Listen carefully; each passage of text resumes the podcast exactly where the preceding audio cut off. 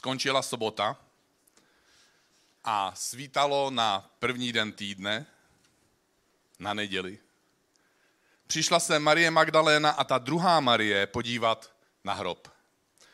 V tom nastalo veliké zemětřesení, neboť z nebe se stoupil boží anděl. Přišel, odvalil kámen a posadil se na něm. Jeho obličej zářil jako blesk a roucho měl bílé jako sníh. Strážní se strachem z něj roztřásli a zůstali jako mrtví. Nebojte se, řekl anděl ženám. Vím, že hledáte ukřižovaného Ježíše. Není tu. Vstal, jak předpověděl. Večer téhož dne, onoho prvního dne v týdnu, se učedníci kvůli strachu z židovských představených sešli za zavřenými dveřmi. V tom přišel Ježíš. Postavil se doprostřed a řekl jim, pokoj vám. Po těch slovech jim ukázal své ruce i bok. Učedníci byli šťastní, že vidí pána. Když tehdy mezi ně Ježíš přišel, jeden z dvanácti, Tomáš zvaný dvojče, tam nebyl. Ostatní učedníci mu říkali, viděli jsme pána. Dokud neuvidím stopu hřebů v jeho rukou, odpověděl jim, dokud prstem nesáhnu tam, kde byly hřeby, dokud nevložím ruku do jeho boku, nikdy neuvěřím. O týden později byli jeho učedníci znovu uvnitř a Tomáš s nimi. Dveře byly zavřené, ale Ježíš přišel a postavil se do prostřed se slovy. Pokoj vám. Potom řekl Tomášovi, polož sem prst. Podívej se na mé ruce. Natáhni ruku a vlož mi ji do boku přestaň být nevěřící a začni věřit. Můj pán a můj Bůh, zvolal Tomáš. Uvěřil si, protože si mě viděl, řekl mu Ježíš. Blaze těm, kteří neviděli a uvěřili. Ježíš ovšem před svými učedníky udělal i mnoho jiných zázraků, které v této knize nejsou zapsány. Ty jsou ale zapsány, abyste uvěřili že Ježíš je Mesiáš, Boží syn, a abyste skrze víru měli život v jeho jménu.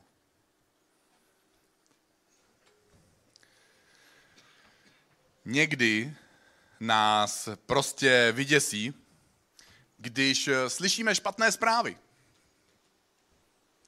Velikonoce to pro učedníky před těmi dvěma tisíci lety začali hodně, hodně, hodně špatnou zprávou ten, kvůli kterému opustili to svoje živobytí. A tři roky s ním chodili. V naději v jakési nové boží království. A oni si mysleli, že to bude pozemské království, že on se stane pozemským králem a že vymění nadvládu okupantů Římanů, až vymění vládu těch korum, skorumpovaných a kolaborujících farizeů, náboženských vůdců. Tak právě tenhle člověk do kterého vkládali svoje pozemský realistický naděje, zemřel.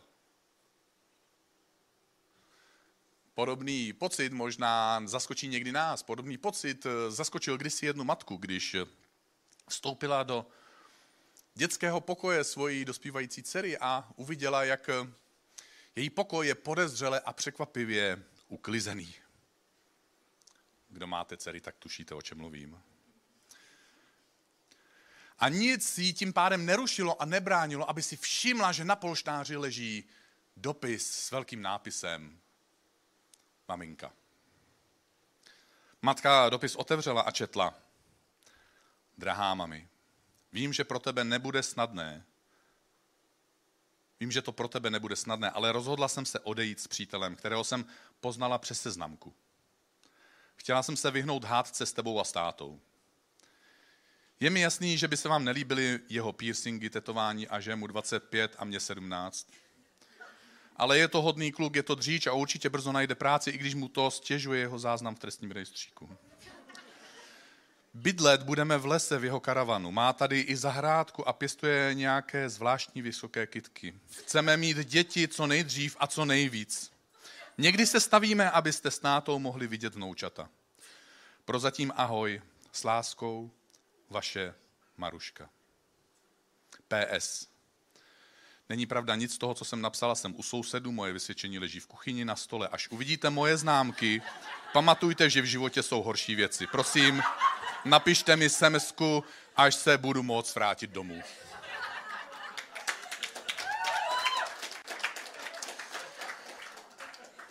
Spousta.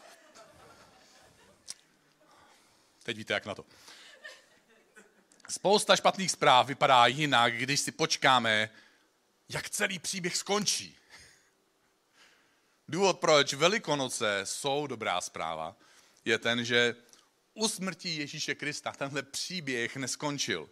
Naopak, třetí den následovalo vyvrcholení toho příběhu, které obrátilo všechno, co se doposud událo, vzůru nohama a přišel okamžik zkříšení. Ježíšovi tehdejší učedníci seděli, a světe div se, křesťané v tom následují dodnes, možná to není špatně, že jste dorazili, ani není špatně, že nás sledujete přes internet ze svého bezpečí domova, ale seděli za zavřenými dveřmi. Báli se. Báli se, co bude následovat po Ježíšovo smrti. Byli překvapení, že se to vůbec stalo, protože jejich očekávání bylo, že skončí na trůnu a že, že dějiny se za jejich života před jejich vlastníma očima, pod jejich vlastníma rukama, protože chodí s tím pravým člověkem, s tím hrdinou filmovým, který prostě zachrání jejich svět. Byli překvapeni, že se to stalo, že zemřel. Přitom Ježíš přesně předpověděl, že zemře. Nahlas to opakovaně vysvětloval. Dokonce to popsal. On popsal dokonce postupný proces, jak se to stane krok za krokem. A opakovaně, například těsně před svým zatčením to řekl. A budu to citovat.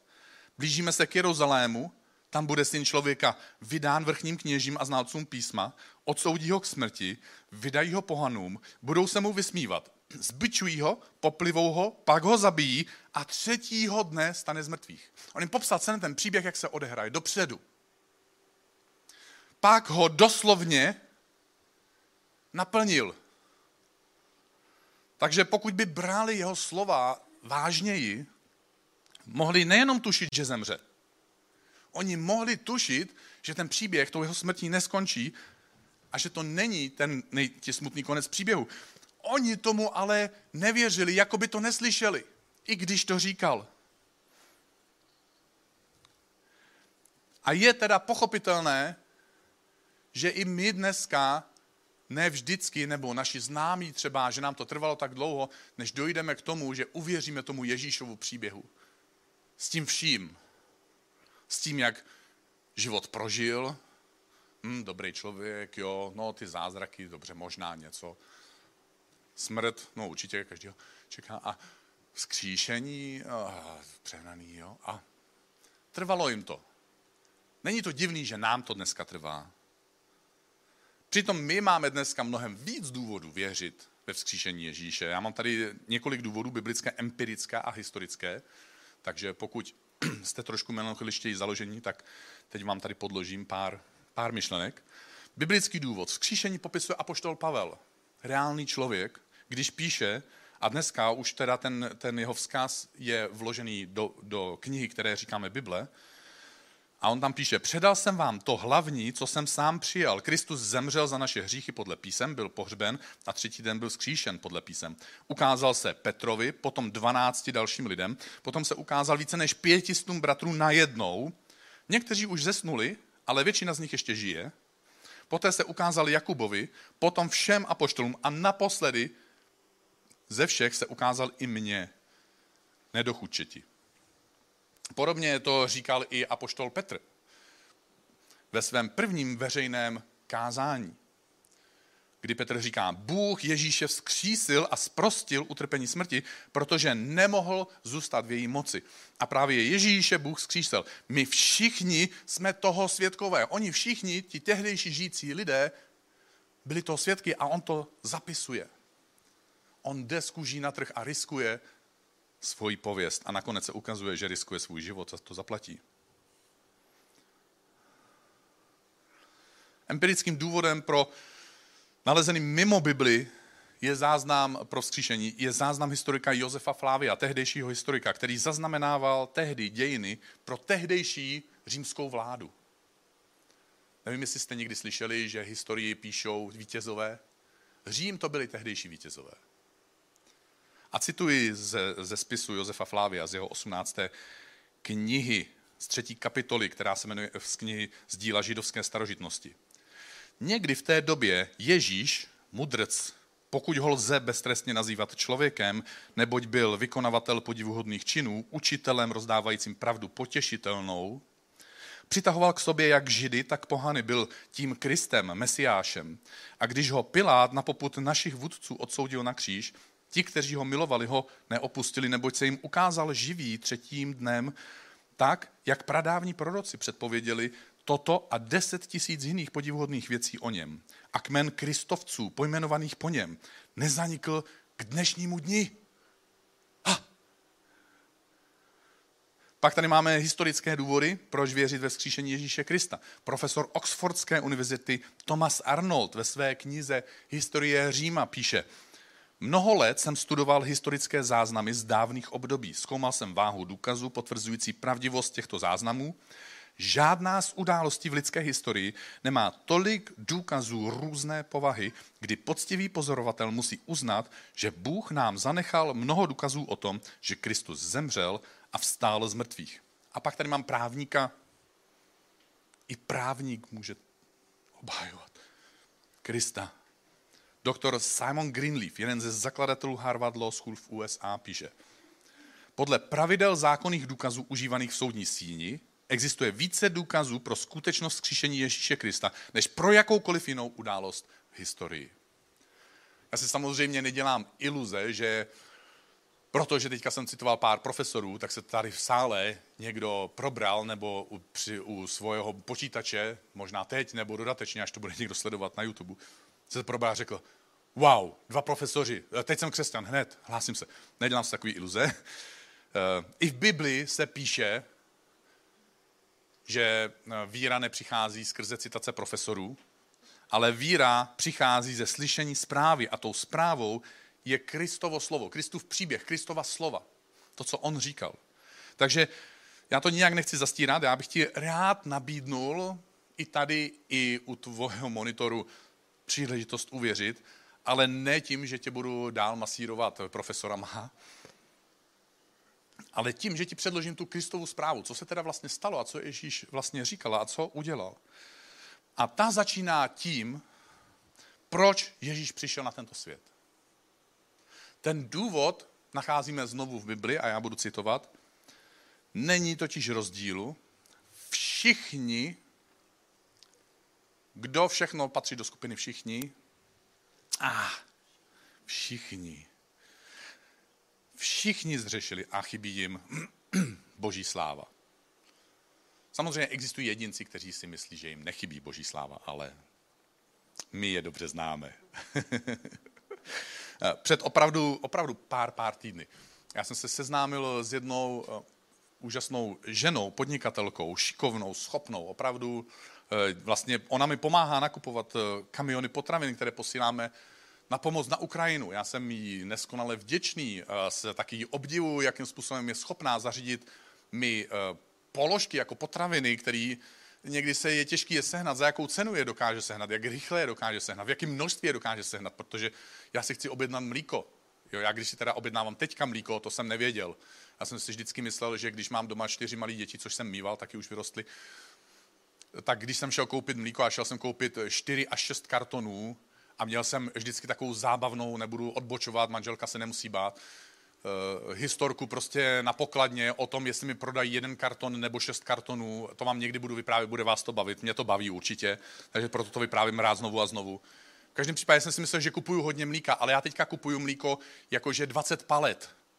To je jako 20 x 720 litrů. Jo, a, a já jdu do mlíkárny a oni mi řeknou, že nemají mlíko. A tak já jdu za tohle podnikatelkou a ona řekne, pane Skochan, mám pro vás tady 20 palet. Takže je šikovná, je schopná prostě.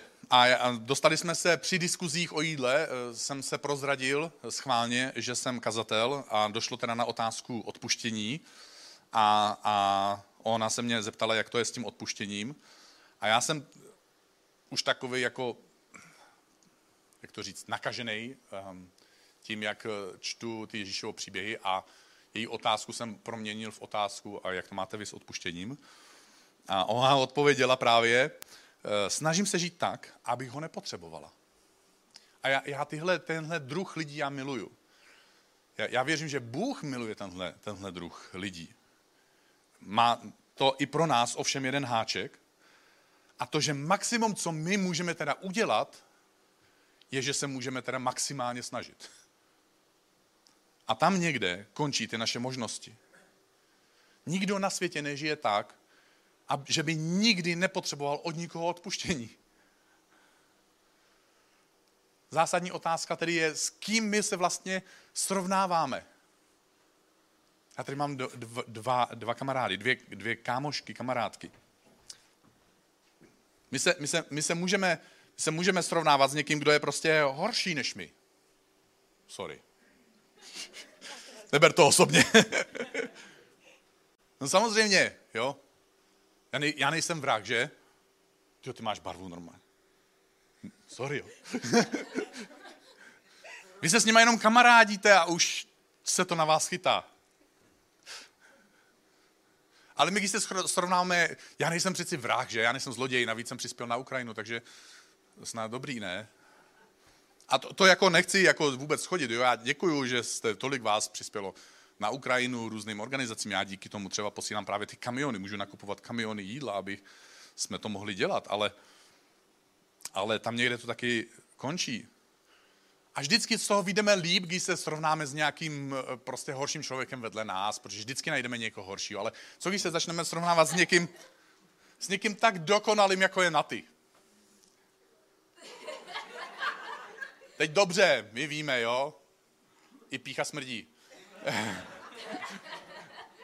Ale co když se začneš srovnávat s Ježíšem? Aj, aj, aj, aj. Jo, já už to vidím, jak někdo říká, no já jsem lepší než Ježíš, jo. To bych chtěl vidět. Takže eh, nám se to prostě, nám se to děje, že, že, se, že si vybíráme to srovnání tak, aby to pro nás vyšlo výhodně. Ale my všichni, my jsme Adamova rodina. My prostě jsme se s něčím narodili, nás to nikdo neučil, my jsme nešli nikam na kurz. My si to prostě už od dětství tak jako... Ojoj. Jo. Navíc pak se to snažíme napravit, jo? A taky my si to nepřejeme, ale my sdílíme mezi sebou. Potom ještě dál, nejenom, že jsme to zdědili, my to sdílíme mezi sebou. Proti naší vůli, my přejímáme chování druhých, my se přizpůsobujeme druhým. Nebo naopak, nechceme se přizpůsobit druhým, protože já jsem sám za sebe a tak reagujeme podrážděně. A skončíme na stejném místě. Děláme, co jsme si nepřáli, protože nás lidi kolem vyprovokovali. Nebyl to náš záměr. Neříkali jsme si, jo, zítra, až on bude divnej, tak já budu na něj naštvaná a budu s ním mluvit hnusně a opravdu ho raním. Jo? Tohle si žádná holka za normálních okolností večer neříká. Já děkuju hercům. Takhle to dopadne. Jo, byli dobrý, že jo. Pradávný izraelský král David si tohle, si tohle uvědomoval. když eh, neměl ještě na pomoc ani vědu. On, on si uvědomoval, že my máme ve svojí DNA zakódované sklony jak k dobru, tak i ke zlu. Teď mě zajímalo, jak z toho zbaví. V tomhle vám moje kázání nepomůže asi. My jsme nebyli na online kurzu, jak, jak se stát uh, úspěšným hříšníkem. My jsme si to nedali na seznam snů, nemáme to na ledničce vyvěšený. Tři způsoby, jak budu ubližovat lidem a sobě.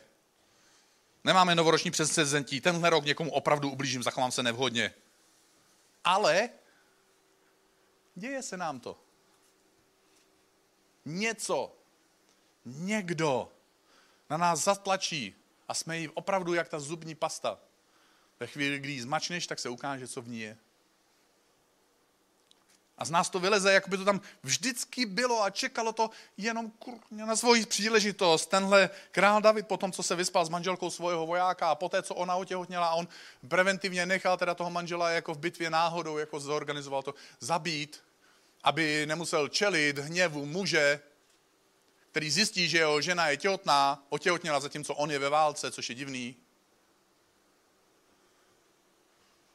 Tak David, když si tohle všechno uvědomil, tak napsal do, do žalmu, do takové písně, zpívané, zpívané básně, napsal, uznávám všechny své zločiny, Bože, svůj hřích mám stále na mysli. Proti tobě, Bože, samému jsem zřešil, před tvýma očima jsem se zla dopustil ve svých výrocích. Jsi proto spravedlivý, Bože, a jsi oprávněn mě odsoudit. Vždyť nesu vinu, nesu ji ode dne, kdy jsem už žil s cizí manželkou? Ne, mnohem dříve, už od narození. Hříšný jsem od svého početí, já to mám ve svojí DNA. A kromě problému s hříchem, my máme ještě jeden problém. A znovu čtu z Bible. Hřích přišel na svět skrze jediného člověka a s hříchem přišla smrt. Smrt se pak rozšířila na všechny lidi, poněvadž kolik? Všichni Kolik je všichni? Všichni zřešili. Smrt je další věc v našem životě, kterou máme taky všichni společno. Bible to za nás schrnuje. Nikdo neovládne vítr, aby jej lapil. Dnem svojí smrti nikdo, tedy kolik? Nikdo, matematika dneska silná stránka moje, nevládne. Ani matematika, ani nikdo smrti nevládne. Nikdo nemá uniku z té bitvy. Je jedno, kolik vitamínů jíš, je jedno, kolik filtrované vody vypiješ, kolikrát jsi byl ve fitku, jak zdravě jíš, že jsi žubený, tlustý, jestli chodíš na procházky, cvičíš, běháš, skáčeš, lítáš. Jestli máš pozitivní myšlení, dobře spíš, jezdíš na dovolenou a já nevím, co všechno. To všechno ti zlepší kvalitu života, možná ti to prodlouží život. Všechno je to fajn, já nejsem nic proti tomu, ne, že bych proto tolik dělal, ale prostě chválím každýho, kdo, kdo jo, obdivuju to ale smrt tím nepřelstíš. Ani zloči, zlosin se nezachrání svým zločinem před momentem svojí vlastní smrti. Jeden muž se cítil hrozně špatně, měl všechny ty příznaky, které lidi můžou cítit před tím, než opustí tenhle svět. A tak se rozhodne jít k lékaři samozřejmě. Lékař řekne, dobře, tak já vás vyšetřím, pošle ho na všechny hadičky vrchem spodem, všechny druhy prostě fotek mu vyrobí, vyfotí mu všechno, odebere mu každou tekutinu, která se dá, pošle na rozbor a pak mu volá, dobrý den, já závěrečnou zprávu nepředávám přes telefon, mohl byste dorazit do ordinace. Manžel zavěsí, zavolá si manželku a říká, miláčku, šla bys tam prosím tě se mnou, ideálně já bych počkal v čekárně, ty bys tam šla, vyslechla si to a e, pak mi to nějak citlivě e, předložila. Takže oni tam dorazí, on sedí v té čekárně, oni přijdou na řadu, paní jde dovnitř, sedí proti tomu lékaři a ten lékař říká, tak e, jak bych vám to jako řekl? prošel jsem prostě s vaším manželem všechny testy, váš manžel nemá žádný žádnou skutečnou nemoc, jemu nehrozí nic vážného a z mého profesionálního hlediska kdybych mohl jako lékař trošku odstoupit od svojí profese vlastně a říct vám takovou jako přátelskou radu. Až váš manžel bude mít na něco chuť, prostě mu to uvařte, udělejte mu radost. Až bude chtít podrbat na zádech, tak ho prostě podrbejte a jak bych to řekl, prostě když bude mít jako nějakou tu romantickou jako myšlenku, kdykoliv na to na něj přijde, tak zkuste mu vít aspoň trochu stříc. A ona se ptá, takže mi jako tvrdíte, že on neumírá, že mu nic není. On říká, ne, jenom prostě potřebuje trošku radosti do života. A ona říká, tak vám děkuju. Vyjde ze dveří a muž tam čeká v té čekárně, je napjatý a říká, tak co miláčku, co říkal doktor? A ona se tak smutně podívá a říká, miláčku, prej brzo umřeš. No service. Sorry. Smrt se nikomu nevyhne. Je jedno, jestli máte vysokoškolský titul nebo šest tříd základní školy. Je jedno, jestli jste bohatí nebo chudí, jestli jste muž nebo žena, ani jakékoliv jiné pohlaví, dokonce je jedno, jestli jste mladí nebo staří. Nikdo se jí nevyhne, nikdo jí nepřichytračí. Statistika říká, že 100% lidí, že 100 lidí ze 100, dřív nebo později umře. Navíc Bůh nezamýšlel pro člověka smrt.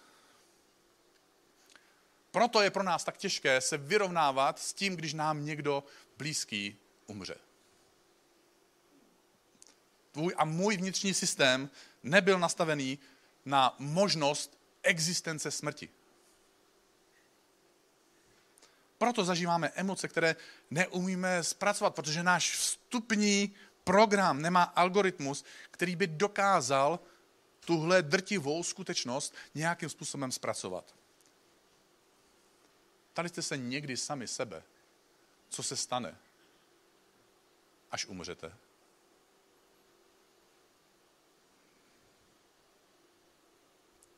Náš systém nemá odpověď, neumí tuhle rovnici vyřešit.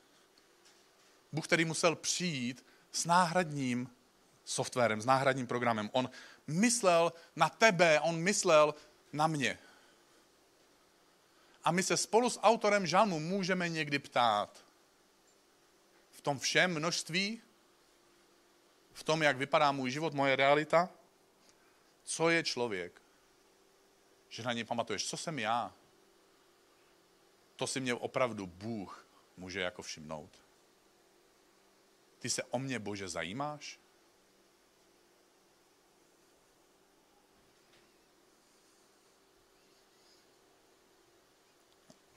Bůh je spravedlivý. Hřích musí být potrestán.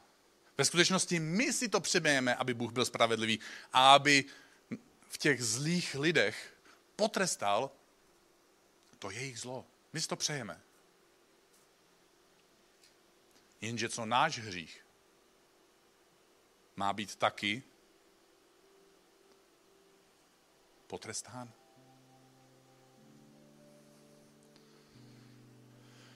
Bůh ale dokazuje svou lásku k nám. Kristus zemřel za nás.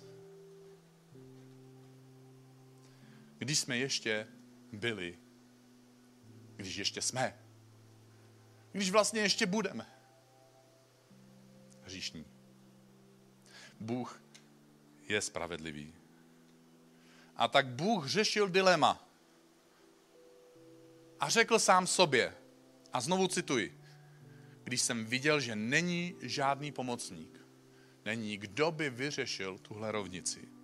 Zhrozil jsem se, Bůh byl nešťastný, že v nikom není opory. Svou vlastní paží jsem proto spásu způsobil. Ježíš přišel a Bůh na jeho těle skrze jeho smrt potrestal náš hřích. Je zaplaceno.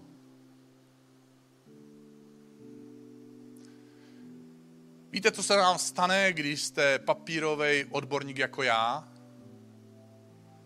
Zavolá vám firma, která vám dala půl kamionu jídla a řekne vám, pane Skokan, tam bylo napsáno, je zaplaceno, proč jste to platil znovu? Tak hloupé, že? Ano. Ježíš řekl, je zaplaceno. Bůh řekl, je zaplaceno. A ptá se tě. Halo? Je zaplaceno. Proč? A tak vyrovnal nakonec celou tu rovnici tím, že vzkřísil Ježíše z mrtvých. Je vyrovnána rovnice hříchu a je vyrovnána rovnice života a smrti. A tím vyřešil problém se smrtí, abychom ty a já věděli. Abychom ty a já věřili, abychom ty a já mohli žít nový život. Skříšený život. Život skříšeným, se vzkříšeným Kristem v našem srdci, v našem životě. Už nežiju sám pro sebe, už nežiješ sama pro sebe, tady v sále, ani u sebe doma. Můžeš udělat tuhle výměnu, kterou ti Ježíš nabízí. Je zaplaceno. Proč by si měl na touhle fakturou svého vlastního života, kde je všechno z tvojho života sečteno, proč by si měl platit, když je zaplaceno? A tak bych ti dneska rád dopřál tuhle příležitost a jestli chceš, já se budu modlit a jestli chceš, můžeš se modlit se mnou, jestli chceš, můžeš se mnou postavit. Můžeš to udělat tady v sále, nemusíš. Můžeš to udělat u sebe doma, nemusíš. Ale můžeš dát Bohu znamení, že ho chceš uctít, že ho chceš respektovat a že chceš přijmout tenhle dar, který nám nabízí. Právě v tenhle den, kdy historicky a znovu dnes po celém světě miliony a můžeme vlastně říct miliardy lidí se schází, aby si připomněli tuhle jednu událost. Tuhle jednu výměnu. Tuhle jednu splátku, která zaplatila vše za všechny jednou provždy. Takže jestli chceš, můžeš se se mnou modlit svými vlastními slovy, nebo nějak to můžeš opakovat. Bože, děkuji ti za dar Ježíše Krista. Děkuji ti, že jsi ho poslal sem na svět. Děkuji ti, že i když jsi viděl, nebo právě proto, že jsi viděl, že nejsem schopný nebo schopná vyrovnat svoji rovnice svých selhání, i když se snažíme, aby jsme nemuseli, končíme v mínusu. Děkujeme ti, Ježíši, že jsi přišel a zemřel na kříž že jsi vysel na místě, které dneska pro nás matematicky znamená plus. Nejenom opticky. A že si opravdově zaplatil za naše selhání a hříchy. Že náš účet byl splacen a že jsi byl vzkříšený. Že jsi svým vzkříšením potvrdil realitu této platby, realitu této transakce, že bylo zaplaceno. Děkuji ti, Bože, že dneska ráno mě vidíš jako svého syna a svoji dceru. Bez viny, bez špíny, bez selhání, bez čehokoliv, co by mi mělo být odpuštěno protože už mi bylo odpuštěno. Já přijímám tento dar. Ježíši, dávám ti svůj život. A chci žít ten tvůj život uprostřed mojeho světa, uprostřed mojeho života, uprostřed mojí rodiny.